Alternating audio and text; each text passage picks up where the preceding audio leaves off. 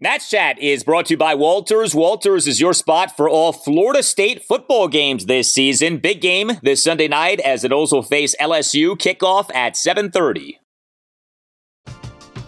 We're driven by the search for better. But when it comes to hiring, the best way to search for a candidate isn't to search at all. Don't search, match with Indeed.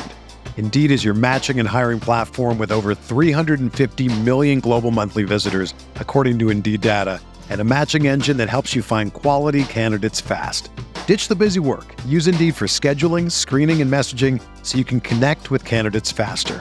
Leveraging over 140 million qualifications and preferences every day, Indeed's matching engine is constantly learning from your preferences so the more you use Indeed, the better it gets.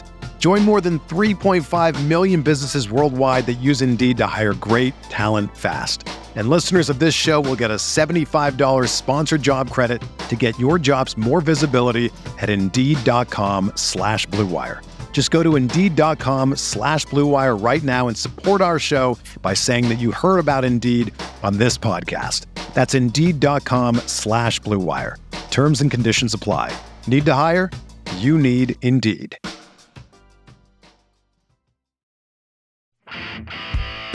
Here's the 2-1. Swinging a fly ball, right center field deep. Meneses chasing back toward the warning track, looking up, and it's off the wall. Heading home to score is noisy. Machín headed toward the plate, and the throw in is cut off, and it's a two run double for Shea Langeliers. Off the very top of the right center field fence, giving Oakland a 5 3 lead here in the 10th. Ruiz standing by, 1 and 2 the count. Here's the pitch.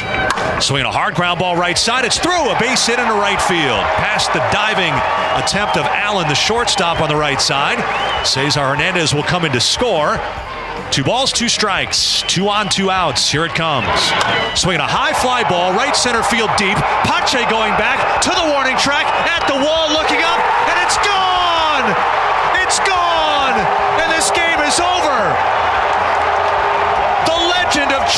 Meneses has another chapter. Nationals win their first walk-off of the season. It's 7 to 5 as they mob Meneses crossing home plate. His first career walk-off homer. A three-run shot just over the wall in right center field. And the Nationals celebrate their first walk-off in 2022, courtesy of Joey Meneses. Wow!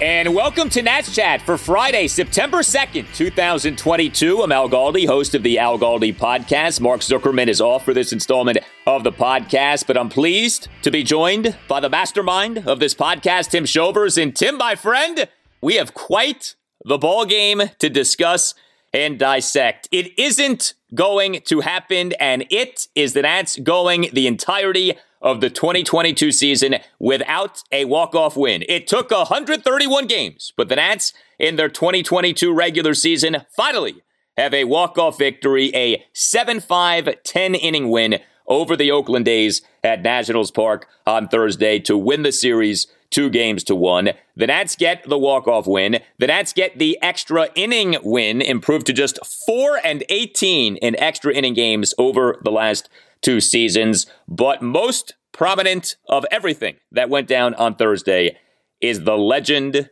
of Joey Meneses continuing to grow. The legend of our guy, Joey Fourbags, continuing to grow. The growth at this point is exponential. Joey Meneses on Thursday, four for six with a walk-off three-run homer, an RBI single, and two other singles. Tim, this has gone from like a cute, fun little story to now something that everyone has got to take seriously. Joey Meneses is a force. Joey Fourbags is a force. Indeed, Al, you know, once Cavalli got hurt, it was like, okay, where are the September storylines for us to follow here?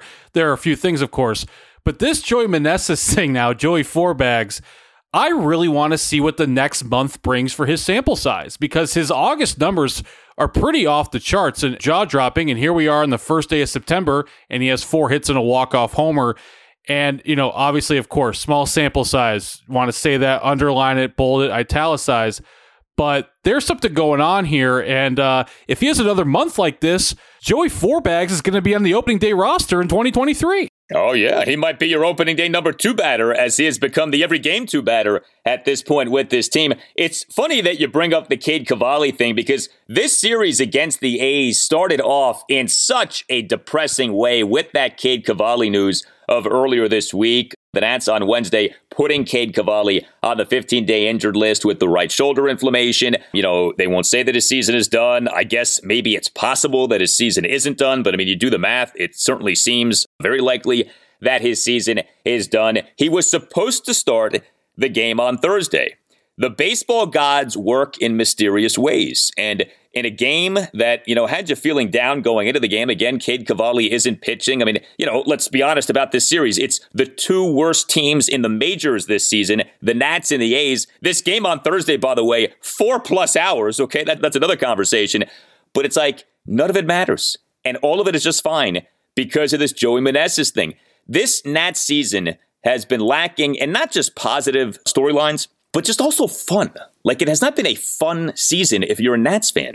There have been so few fun moments. There have been so few fun games. There have been so few fun developments. This Joey Meneses thing is fun. What it means long term, I don't know. And at this point, I don't think you have to care so much about that. Just enjoy it. If you're a Nats fan, Sit back, relax, and enjoy this. You've earned the right to just enjoy something. And I think that that's maybe the beauty of this as much as anything. It's just fun.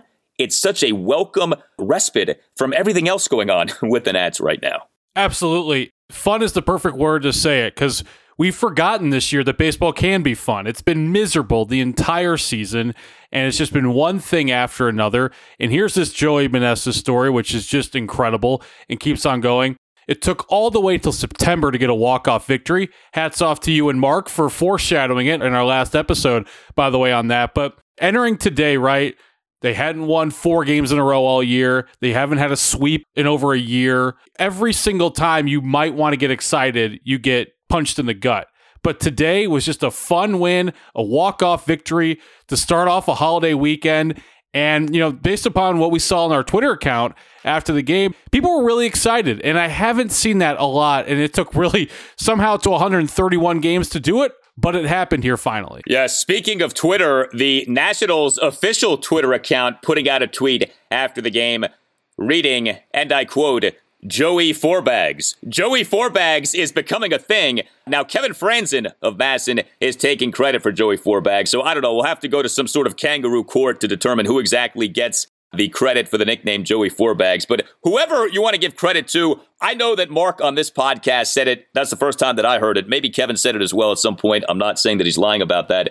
But whoever came up with the nickname, who cares? Joey Fourbags is killing it right now. So, you know, it's so amazing, this entire story, and it's easy to take for granted. And, you know, if you're a Nats fan or a Nats observer, you can kind of become numb to the story. But let's think about this. August 2nd, the day on which the Nats traded Juan Soto and Josh Bell to the San Diego Padres. It was also on that day that the Nats selected the contract of Joey Meneses from AAA Rochester. The only reason that he's up at the major league level is because the Nats needed players off having traded away Soto and Bell on August 2nd.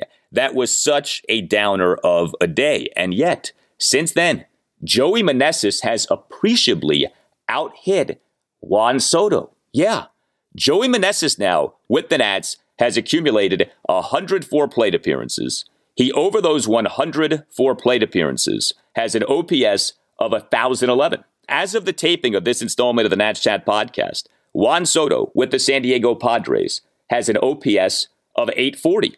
Not bad, but not as good as Joey Meneses. How amazing is that? That Joey Meneses over a month with the Nats has out Sotoed Soto. Like, let that sink in for a moment. And again, what does it mean long term? I don't know. I don't care right now. like, let's just enjoy this. Meneses is outplaying Juan Soto. How many people would have even listened to that on August 2nd with how disturbed and angry people were with that trade? And I don't blame anyone for being angry about that trade. And yet here we are a month later, and this guy, Joey Meneses, who most people had never even heard of, is outdoing Juan Soto since that trade. I have one word to describe it, Al baseball the sport that makes all the sense in the world because it's got every number in the book to back up and all the logic. Sometimes it makes no sense, and this is just a perfect example of it. And uh, looking at the stats, the August stats, I mean, his numbers, you said appreciably, they blow Soto out of the water. You know, much higher OPS and a, and a higher average and, all that. And listen, I know it's one month, the sample size, and all of that stuff. But it is just a really funny thing how um, this doesn't happen in the NBA, right? NBA superstars don't hit 240 on the court, whatever that equivalent is. But that does happen in, in baseball. And this is just one of a very fun example of that. Yeah, I mean, the only NBA equivalent I can think of is Linsanity from uh, more than a decade ago now. Jeremy Lin catching fire. Now, you know, if you apply that to Meneses, Jeremy Lin calmed down quite a bit after Linsanity, had an NBA career, but was never again at that height. We'll see what happens with Joey Meneses. We don't know. I mean, the other things, too, with Meneses, and again, this stuff is well known by now, but this is his age 30 season.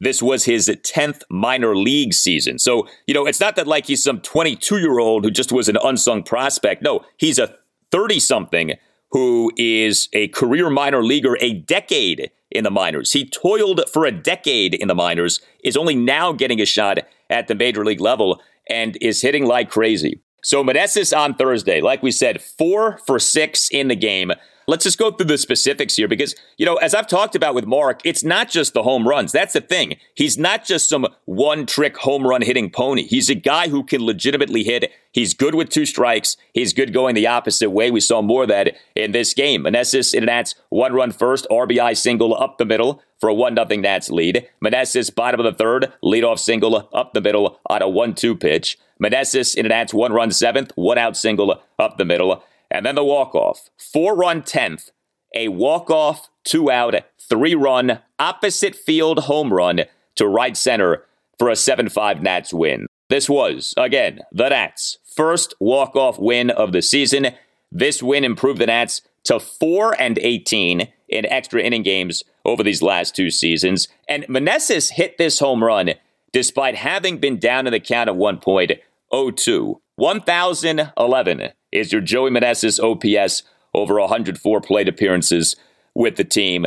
He is proving himself to be someone who can hit. It's so nice to see. He did have a fielding error in the game, so okay, if you want to pick a nit, there's your nit to pick. Meneses in an A's, a two run seventh, overran the ball on a two out opposite field single by Sean Murphy through the right side of the infield. Meneses probably should be a DH, maybe should be a first baseman. We're not seeing him play first base. I actually would like to see that over the course of the rest of this season.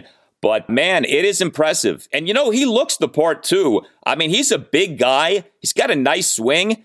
I don't know. I mean, he's obviously not this good. At least I don't think that he is. But he certainly seems like someone who could be a legitimate hitter for the Nats, you know, as time goes on here. Like, is he a thousand OPS guy? Probably not. You know, again, you never know. But it's hard to believe that, like, he's just never going to be heard from again. You know what I mean? Like, it would feel like you have something in him. It's just a question of what exactly you have in him. Well, let's play this out, Al, because you mentioned he's probably a first baseman, not a right fielder, to which I agree. So let's say he plays first base and we move Luke Voit to DH. I'm fine with not playing Nelson Cruz anymore. And I'm fine, frankly, and I know it'd be a little bit of a screw job because it's after September 1 and he couldn't join another team for the postseason. Can we cut Nelson Cruz? I mean, at a certain point, this is a sunk cost. There's a legitimate thing going on here with Meneses, and let's see what we have here. And if it comes at the expense of Nelson Cruz not playing anymore, that's fine with me. What do you say to that? Yeah, I, I wouldn't play him every day. I mean, I, I, don't think you have to cut him. I'm saying done. Like, thank you for your time. Goodbye, Nelson Cruz. You could do it. I mean, I, I wouldn't shed a tear over it. I don't think, though, that you have to do it. I think you just don't have to play him every game. And you, for darn sure, don't have to have him as your cleanup batter for every game. I mean, look, to Nelson's credit, he's getting some singles. He's drawing the occasional walk. He's still not hitting for any power whatsoever. And he's going to be gone after this season. Like, this is not taking you anywhere. So I would like to see, for developmental purposes, if nothing else, Meneses playing first base, Luke Voit DHing, and let's see what that looks like. Let's get this kid Alex Call some more at bats. You know, if you're talking about who's going to play right field, well, oh, you can shift some guys around. But the point is, you could play Call, you could play a little more Josh Palacios. I mean, there are people who you could play. You don't have to keep playing Nelson Cruz on an every game basis. I mean, at this point, if you are the Nats, okay, and you are the worst team in the majors, you have to look at guys and you have to itemize who they are, okay? So you're either a potential building block, you're a potential trade chip, or you are, as I like to say, a road to nowhere, okay? And I say that, you know, kiddingly, like I'm not trying to be nasty to people, but like that's what you do. Each guy falls into one of those three categories, okay? Potential building block, potential trade chip, road to nowhere. Nelson Cruz is a road to nowhere. All due respect, I think he's a possible future Hall of Famer. He's had an excellent career. Everyone raves about him as a human being. Okay, none of this is personal, but he's going to be gone after this season. So you don't prioritize Nelson Cruz. You prioritize a Joey Meneses. You prioritize a CJ Abrams. You prioritize a Luis Garcia. You prioritize a Keibert Ruiz. So I'm with you on that, no doubt. This is awesome. It's great to see this. Are you a law firm partner looking for a better situation for your practice and a blockbuster contract worthy of Joey Fourbags Meneses? If so, you should call Mason Kalfas of Zenith Legal in Washington, D.C. Works with law firms and lawyers on finding the perfect match. No platoons, just superstars. Some lawyers switch firms because of conflicts, some lawyers switch firms for a better platform for their practice, and some lawyers switch firms for more money. You need the Scott Boras of legal headhunters working for you, and that's Mason. Mason will work with you to find a better fit for your practice and ultimately the best deal for you and your entire team. Call him today at 202 486 3535 or check out his website zenithlegal.com. This is an unprecedented time in the legal market and many top firms are looking to expand. Call Mason today. Zenith Legal also works with associates and distinguishes itself on personal service. Zenith Legal doesn't just spam resumes out to law firms. Zenith Legal talks to the right people and gets your resume in front of the decision makers who matter. Whether you are a rainmaker partner or a mid-level associate, give Mason Kalfas at Zenith Legal a call today to accelerate your career. Call today 202 486 3535. We're driven by the search for better. But when it comes to hiring, the best way to search for a candidate isn't to search at all. Don't search match with Indeed. Indeed is your matching and hiring platform with over 350 million global monthly visitors, according to Indeed data, and a matching engine that helps you find quality candidates fast. Ditch the busy work. Use Indeed for scheduling, screening, and messaging so you can connect with candidates faster. Leveraging over 140 million qualifications and preferences every day, Indeed's matching engine is constantly learning from your preferences, so the more you use Indeed, the better it gets. Join more than 3.5 million businesses worldwide that use Indeed to hire great talent fast. And listeners of this show will get a $75 sponsored job credit to get your jobs more visibility at Indeed.com slash BlueWire. Just go to Indeed.com slash BlueWire right now and support our show by saying that you heard about Indeed on this podcast. That's Indeed.com slash BlueWire. Terms and conditions apply. Need to hire? You need Indeed. Whether you're a world-class athlete or a podcaster like me, we all understand the importance of mental and physical well-being and proper recovery for top-notch performance. That's why I'm excited that Unifyd Healing is sponsoring podcasts on the Blue Wire Network. Unifyd Healing is a new and super innovative global network of wellness centers powered by Energy Enhancement System, or EE System. If you haven't heard of the EE System yet, then you'll want to listen up. This technology promotes wellness, deep relaxation, purification, and rejuvenation. Wherever you are across the globe, access to a center is easy and affordable. Interested in experiencing the EE System technology for yourself? Go to unifydhealing.com/bluewire to learn more and find a center near you. That's unified, U-N-I-F-Y-D, healing.com slash bluewire. No material or testimonials on the Unifyd Healing website are intended to be viewed as medical advice or a substitute for professional medical advice, diagnosis, or treatment.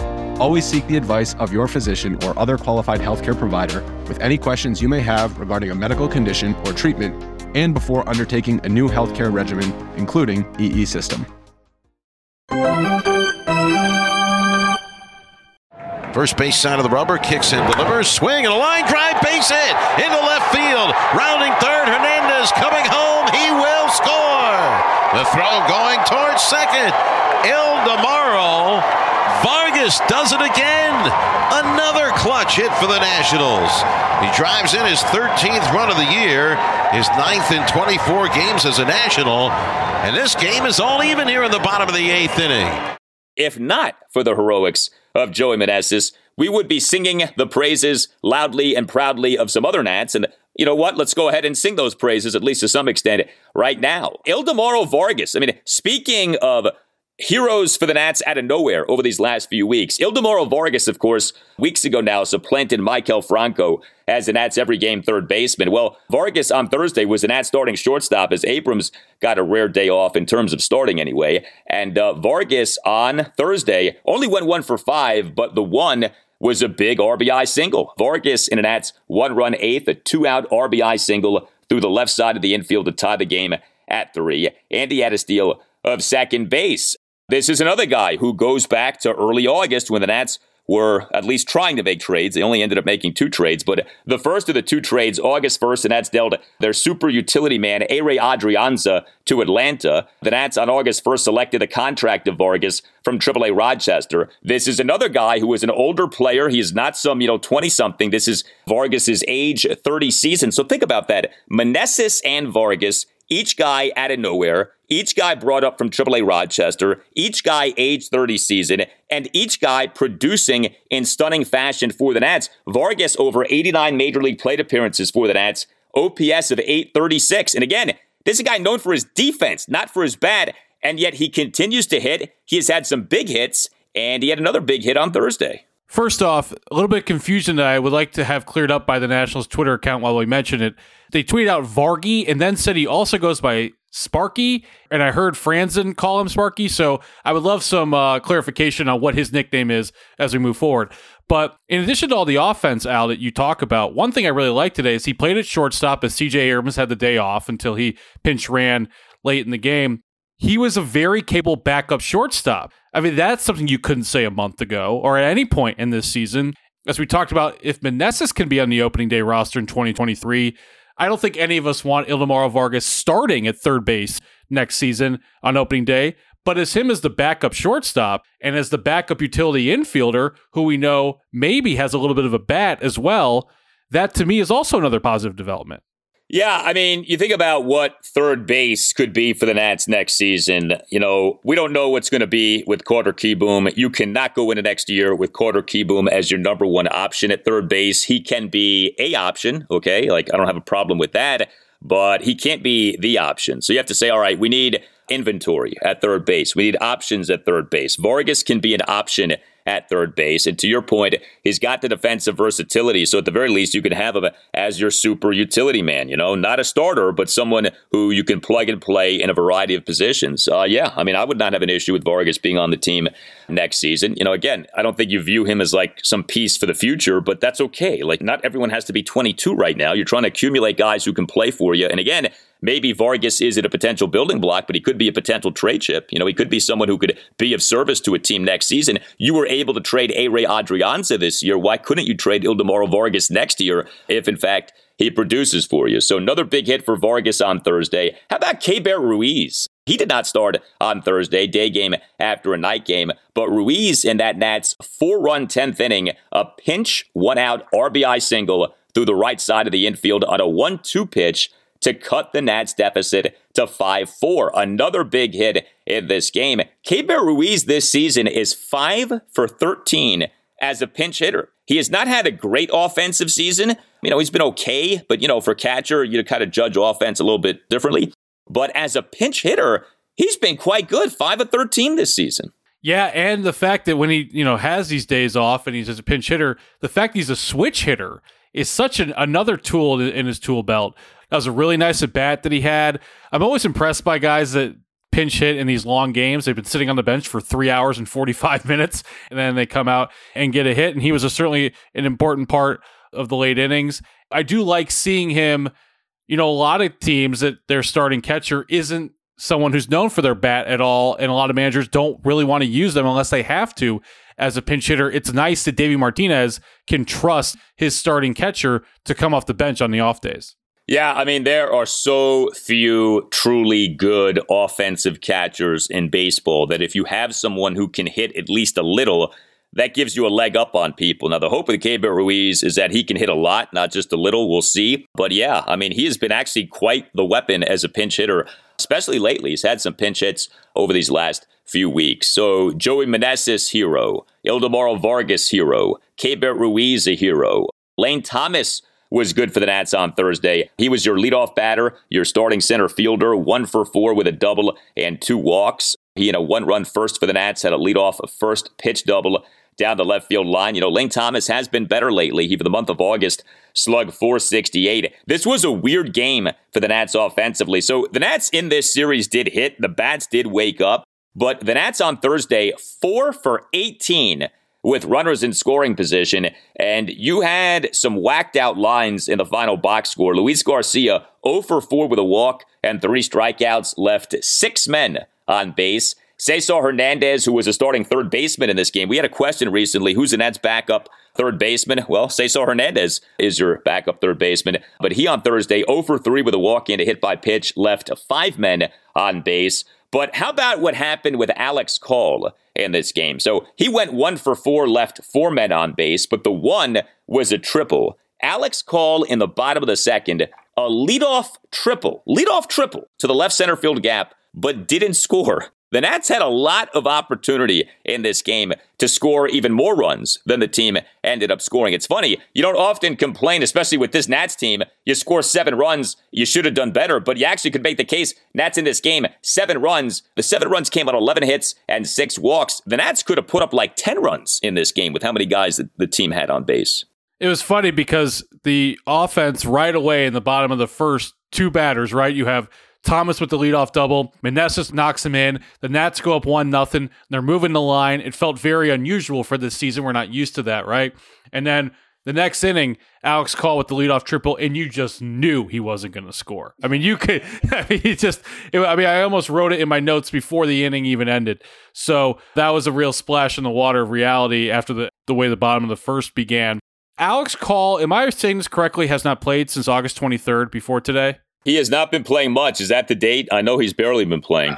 that's ridiculous. I mean, he should be playing a few times a week. As you said, let's find out what we have here. The Nats made the move to get him when he was available after Cleveland got rid of him. Let's see what we got here. Frankly, I'd love to see some days where the outfield is Thomas Robles and Call and just those three guys, and Meneses is at first base and Voit's DHing, and we just see what we have here. Kind of touching on the earlier conversation, Cleveland for those who don't know, they didn't want to get rid of him. They didn't get rid of him because he was hitting 188 or anything. They got rid of him because they were in an odd roster crunch. You know, it's a numbers game, and sometimes this just sort of happens. And they're a team that's in first place. So they have to keep their eye on the day to day and winning this season. So let's find out what Alex Call is. And I really liked, uh, of course, that RBI triple. The Nats claim call off waivers from Cleveland on August 7th. I've mentioned this. You know, he was a third round pick of the White Sox in the 2016 MLB draft at a Ball State. So, you know, he's not just someone who like has never done anything. Like, no, there actually is a little bit of pedigree here to Alex Call. And to your point, let's just see some more. You know, maybe he's nothing, but maybe he's a something. You know, give him some opportunity here. And, uh, you know, let's try to find out what the Nats have in Alex Call. Hey guys, it's Al Galdi for Window Nation. We are into September, a time for pennant races in baseball, and Window Nation is offering pennant race worthy savings. New windows from Window Nation at half the price. Get two free windows with every two windows that you buy, plus pay nothing with no interest until 2025. Lower your energy bills, raise the value of your home with new energy efficient windows from Window Nation. Visit windownation.com or call 866 90 Nation and tell Window Nation that Al Galdi sent you. Window Nation windows are the best. You know, the longer that you have old, drafty windows, the more money that you're wasting on your heating and cooling bills. Window Nation has saved customers over $60 million on energy bills, and the average Window Nation installer has over 16 years of experience with 20,000 windows installed. Window Nation windows are great, and Window Nation windows are installed right the first time. Take advantage of this terrific deal. Buy two windows, get two windows free. This goes for any style of new window from Window Nation and pay nothing until 2025. Visit windownation.com or call 866 90 Nation. That's windownation.com or 866 90 Nation and tell Window Nation that Al Galdi sent you. Now, a word from our sponsor, BetterHelp. The way I take care of my mind is daily exercise, it is essential for me. There are plenty of ways to support a healthy brain, like learning a new language or taking power naps. There's also BetterHelp online therapy. Everyone I know who does therapy swears by it. It feels like all I hear these days is how you have to start doing therapy. BetterHelp is online therapy that offers video, phone, and even live chat only therapy sessions, so you don't have to see anyone on camera if you don't want to. It's much more affordable than in person therapy and you don't have to fight traffic or look for parking. Our listeners get 10% off their first month at betterhelp.com slash natschat. That's better, H-E-L-P dot com slash natschat. Espino has just been masterful spotting that curveball. Strikeout number four and out number two. So Espino has had nine swings on his curveball. He's thrown 13 of them. The A's have swung at it nine times and they've missed it seven times. Oh, my. Well, I referenced Joey Meneses as our guy, Joey Fourbags. The original our guy on the Nats Chat podcast, of course, is the secret weapon, Paolo Espino. And there's something fitting, something poetic about it in this game that was like the ultimate crowning of Joey Meneses, at least so far. We also had Paolo Espino shining. Paolo Espino was good, really good for the Nats in this game. Again, Cade Cavalli was supposed to be the Nats starting pitcher. We thought up until a day or two ago that Corey Abbott would be the Nats starting pitcher for this game. No, Paolo Espino ended up being the starting pitcher for this game. It's like typical, right? Paolo Espino, afterthought, like who, what, Paolo, yeah, that guy. He ends up starting, and he does a really nice job. One run in five innings, six strikeouts versus no walks. How do you like that strikeout to walk ratio? Six strikeouts, no walks. Paolo only gave up five hits, a homer, and four singles. He threw a lot of strikes, 66 pitches, 43 strikes versus 23 balls. The only big mistake by Paolo in this game was him giving up a leadoff homer to Shea Langeliers to left field on a 1 2 pitch in the top of the fifth to tie the game at one. A lot of big hits in this game on one two pitches. But, you know, with Paolo, it's funny because he has not been as good as a starter as he was as a reliever. But there have been some starts in which he has looked like he did as a reliever, i.e., throwing a lot of strikes, registering some strikeouts, not issuing many, if any, walks. And that's how he looked on Thursday. Now, the A's are a really bad hitting team, although ask Erick Fedde, you know, uh, the A's are not automatic outs, apparently. But Paolo looked good, did a good job against a bad lineup. Uh, your updated Paolo numbers for the season 35 games, 15 starts, 96 total innings at ERA of 422. He's not supposed to be a starter for the Nats. He keeps those starting games for the Nats, and he did a good job on Thursday. Yeah, he looked really good. I thought, other than the home run he gave up, I thought his off speed stuff was working well, especially with two strikes. He was able to get those six strikeouts. I was really surprised that he was pulled after five innings, only at 66 pitches. I was looking at his recent pitch counts. There was one game he did go over 100, a lot of games in the high 80s. There were a few games in the low 70s. He had faced Kemp, so he had just faced the leadoff hitter for a third time. And I'm guessing that Davey didn't want him to go through the heart of the Oakland lineup for a third time. To me, I would have liked to see him come out and pitch the sixth inning, especially since there's no off day coming up. So maybe you can give the bullpen a little bit of uh, extra help there. In the end, they won. It all worked out, though uh, the sixth inning was a bit of an adventure for Victor Arano. But I really like what I saw from Paolo today, and he's got some really tough matchups the rest of the way with the NL East and St. Louis. So this might be our last good Paula start for a little bit. I hope I'm wrong, but I sure did enjoy it today. Yeah, I mean, I have to admit, I was okay with Davey pulling Paolo because I think with Paolo, there's a feeling of get out while the getting's good. You don't want to push him too much, you know, that there is sort of a limitation on how deep into a game you're going to get good Paolo. So I can't say that I was that displeased with the decision, but it didn't work out. The Nats bullpen was not particularly good in this game. Davey ended up using six relievers in the game. They combined to allow four runs, three earned in five innings. And even that doesn't accurately portray what the bullpen was in this game. The damage off the pen could have been a lot worse. You mentioned Victor Arano. He did toss a scoreless top of the sixth but he tossed that scoreless top of the sixth despite issuing a hit by pitch and a walk and giving up a single. He loaded the bases with one out. He did, though, then induce a 5 4 3 double play for the second and third outs. Then came the Jake McGee show. He got charged with two runs and got just two outs. He and Oakland's two run seventh issued a leadoff eight pitch walk of Cristian Pache and gave up a two out first pitch RBI single to Tony Kemp through the right side of the infield for a 2 1 A's lead. Then Carl Edwards Jr. came into the game. He in that Oakland two run seventh faced three batters, but only got one out. This was not a good appearance for Carl Edwards Jr. He gave up two two out singles. Now, you know, he didn't get like ravaged in this game. He only gave up two singles, but he did give up two singles. A two out opposite field single by Sean Murphy through the right side of the infield. That was a play on which Joey Meneses committed his fielding error. And then Edwards gave up a two out RBI single by Seth Brown to center field on a one two pitch. There you go again for a 3 1 A's lead. Erasmo Ramirez came into the game. He did toss a scoreless top of the eighth, but even he got into some trouble. He, in that scoreless top of the eighth, gave up a two out triple to Cristian Pache to the right center field gap and a ball on which Lane Thomas could not make a sliding catch. The only Nats reliever in this game who truly looked good was Kyle Finnegan. He tossed a perfect top of the ninth to preserve a three all tie. That was a great job by Finnegan. And then came Hunter Harvey in the top of the 10th. He allowed two runs, one of which was earned. Did retire the first two batters he faced, but issued a two out, nine pitch walk, and then Harvey gave up a two out, two run double to Shea Langeliers off the right center field scoreboard for a 5 3 A's lead. And then Harvey issued another walk, a two out, six pitch walk of Cristian Pache. So a lot of base runners off Nats relievers in this game. And, um, you know, this was a game in which the offense really did win the game. I mean, credit to Paolo. He did a good job but the offense won this game. You know, most of the Nats' recent wins, to whatever extent we've had recent wins for the Nats, have come in large part due to pitching and defense and just the offense doing just enough to win. You know, in this game, the offense did struggle with runners in scoring position, but the offense, for the most part, led the way uh, in this victory. Talk about the bullpen. Cristian Pache reached base all three times he was up to bat, two walks and a triple.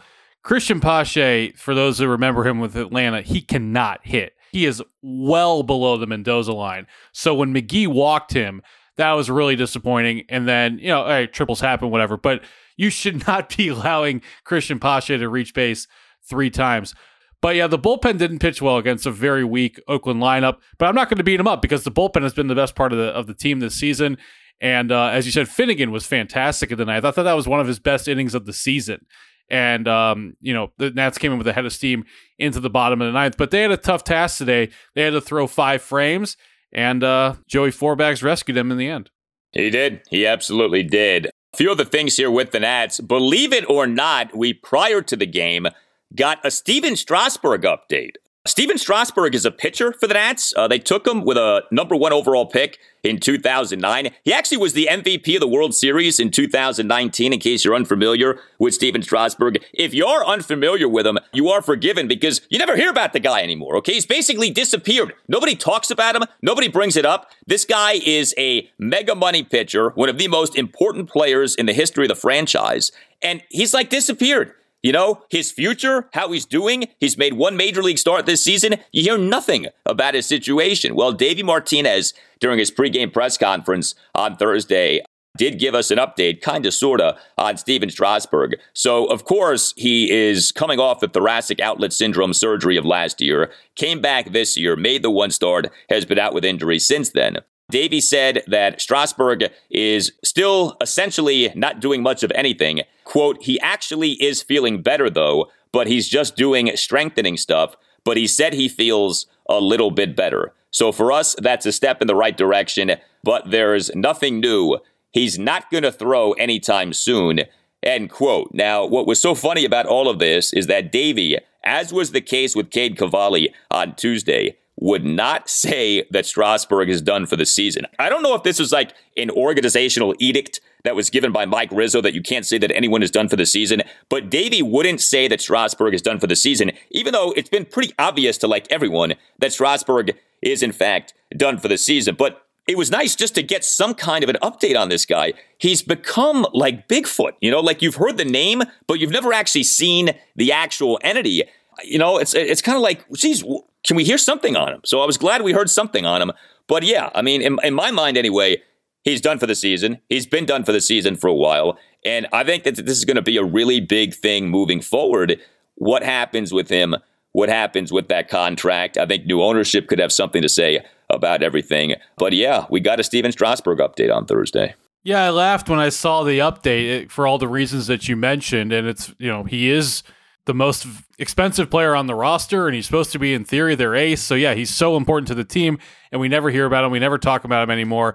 While you're going through all that, Al, I don't know if this hit you the other day. This just hit me right now. Forgive me for playing catch up on this, but we're going to mark down 2022 season. Of all the million things that happened this year, it's looking like we will, in the end, have only had one Strasburg start and one Cavalli start. Both guys likely to have just one start. There are a lot of ways that you could sum up this season really quickly and how rough it's been for the fans and, the record books, but uh, that's one of them right there. Yeah, absolutely. And, you know, at least with Cavalli, you know, there's still a lot to be said and done with him.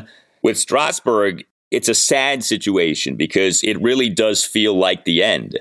And it's just a matter of how exactly does it end up ending. But, you know, here we are now. This is season number three of the seven year, $245 billion contract to which he was re signed in December 2019. He, in the 2020 season, made a mere two starts. He, in the 2021 season, made a mere five starts. And he, this season, has made and most likely will end up making just the one start. So you're talking about eight starts over the last three seasons, with still four seasons left on the contract. I've said this, and I do believe this you're not going to keep going through this every year of him making, you know, one or two starts and then being out hurt again. And when I say you, I don't just mean the team. I would be surprised if he wants to keep doing this every year and mounting that horse. Now, look, he's not a quitter. I would think that he still wants to pitch and maybe he makes another go of it next season. But how many more years are we going to do this? This is three consecutive years now of him barely pitching due to injury, the body is just failing him. And again, it's sad. So I don't know. I mean, I think it's going to be interesting when the new ownership takes over. Is there some sort of a buyout that's agreed to? Does ownership go to Strasburg and say, hey, let's make this easy on everyone? We'll pay you 70 cents on the dollar. You know, you're going to get a whole lot of money, but, you know, we're not going to keep doing this for the next four years. Does maybe Strasburg go to ownership and say, look, let's talk about what we can do here because I, I don't want to keep putting my body through this? I don't know you know, I don't think anyone's going to blame him if he ends up walking away at some point in the next year or so. I don't know when the actual end would come. Maybe it is still a year or so away, but I just I can't fathom that we're going to keep doing this every year. This is becoming kind of ridiculous that every year, you know, there's a conversation of, well, you know, if they could just get the Strasburg of 2019 back. And it's like, how many more years are we going to keep having that conversation? That guy's not coming back and it's it's really unfortunate. You know, I think that the lack of information that we've gotten on his recovery this year is especially telling because it kind of feels like the team and probably he himself are out of answers, that there's nothing left to say anymore, that the situation, as the saying goes, is what it is, and we all kind of know what the ultimate result is going to be. And it's just a matter of everyone being comfortable and sort of finally accepting that ultimate result. My hunch on this is that he gives it another go next year whenever he feels ready to give it another go, whatever giving another go means. And if that ends in similar fashion to how this year ended, then my guess is we'll start getting lawyers involved and having those conversations that you talked about with buyouts or thing like that. I'm on a similar train of thought with you. I wonder too if maybe the way to do this with this next try, assuming there is a next try, is bullpen and you stop trying to have him be a starter because, you know, again, the body is pretty clearly communicating that it's not up to the task of being a starting pitcher. And maybe the way to do this is just to go an inning or so at a time. You know, it's kind of funny. You could end up with Strasburg and Corbin in the Nats bullpen at some point here in the next year or so. You could end up with the single most expensive bullpen in the history of bullpens, but that's a different conversation. But yeah, I mean, maybe that's the way to approach this is you say, all right, Strasburg Let's try you as a reliever. And then if things are going really well, then maybe eventually we could try to have you start some games. But, you know, this thing of still trying to have him go out there and pitch five, six, seven innings, like, how many more years are we going to dance this dance? It's not happening, man. It's just not happening. This contract runs through the 2026 regular season. Yeah. 2026. Look, a lot of us, myself included, were okay with that contract when it was given. It clearly was a mistake. And looking back on it, the red flags were everywhere in his 30s, injury history, you know, but everyone was coming off the emotional high. Nobody wanted to say, well, you can't lose Rendon and Strasburg. You got to keep one of them. And I think a lot of people said, well, keep Strasburg because he had had a very good 2019 season. He had actually demonstrated a durability that season. He obviously was sensational that postseason. You said, all right, give him the money. Let's see what happens. And the contract just has been one of the biggest contract fails in sports history. You have to say that. I mean, $245 million. Again, you've got a total of eight starts over the last three seasons. It's not his fault, okay? It's not, you know, he's not soft. None of this is his fault, but it just has not worked out. Well, you tell us what you think. Hit us up on Twitter at Nats underscore chat. You can email the podcast, Nats Chat Podcast at gmail.com. Share with us your Joey Meneses thoughts your Joey Meneses insights again in a season in which there hasn't been a lot of fun things to sink your teeth into. This Meneses thing is fun. He's doing an outstanding job, and it was great to see him do as he did on Thursday. Uh, you can find the Nats Chat podcast on Instagram at Nats Chat Podcast is our Instagram handle. Uh, if you're listening to this podcast on Apple Podcasts or on Spotify, please give the podcast a five star rating. If you haven't yet done that, the five star ratings are very much appreciated. All Nats radio highlights on Nats Chat are courtesy of 1067 The Fan. Mark Zuckerman will be back with me on the next installment of the Nats Chat podcast. Until then, for Tim Shovers, I'm Al Galdi, and we thank you for listening to the Nats Chat podcast. Here's the set in the pitch. Swinging a ground ball toward the middle and on through a base hit into center field. Rounding third is Thomas being waved home. Up with the ball is the center fielder Stevenson. He'll lob it in towards second base. Thomas has scored on a single up the middle for Joey Meneses, driving in his 12th big league run and continues to pile up hit after hit. This is the story of the one. As a maintenance engineer, he hears things differently to the untrained ear, everything on his shop floor might sound fine, but he can hear gears grinding or a belt slipping. So he steps in to fix the problem at hand before it gets out of hand. And he knows Grainger's got the right product he needs to get the job done, which is music to his ears. Call, clickgrainger.com, or just stop by. Grainger, for the ones who get it done.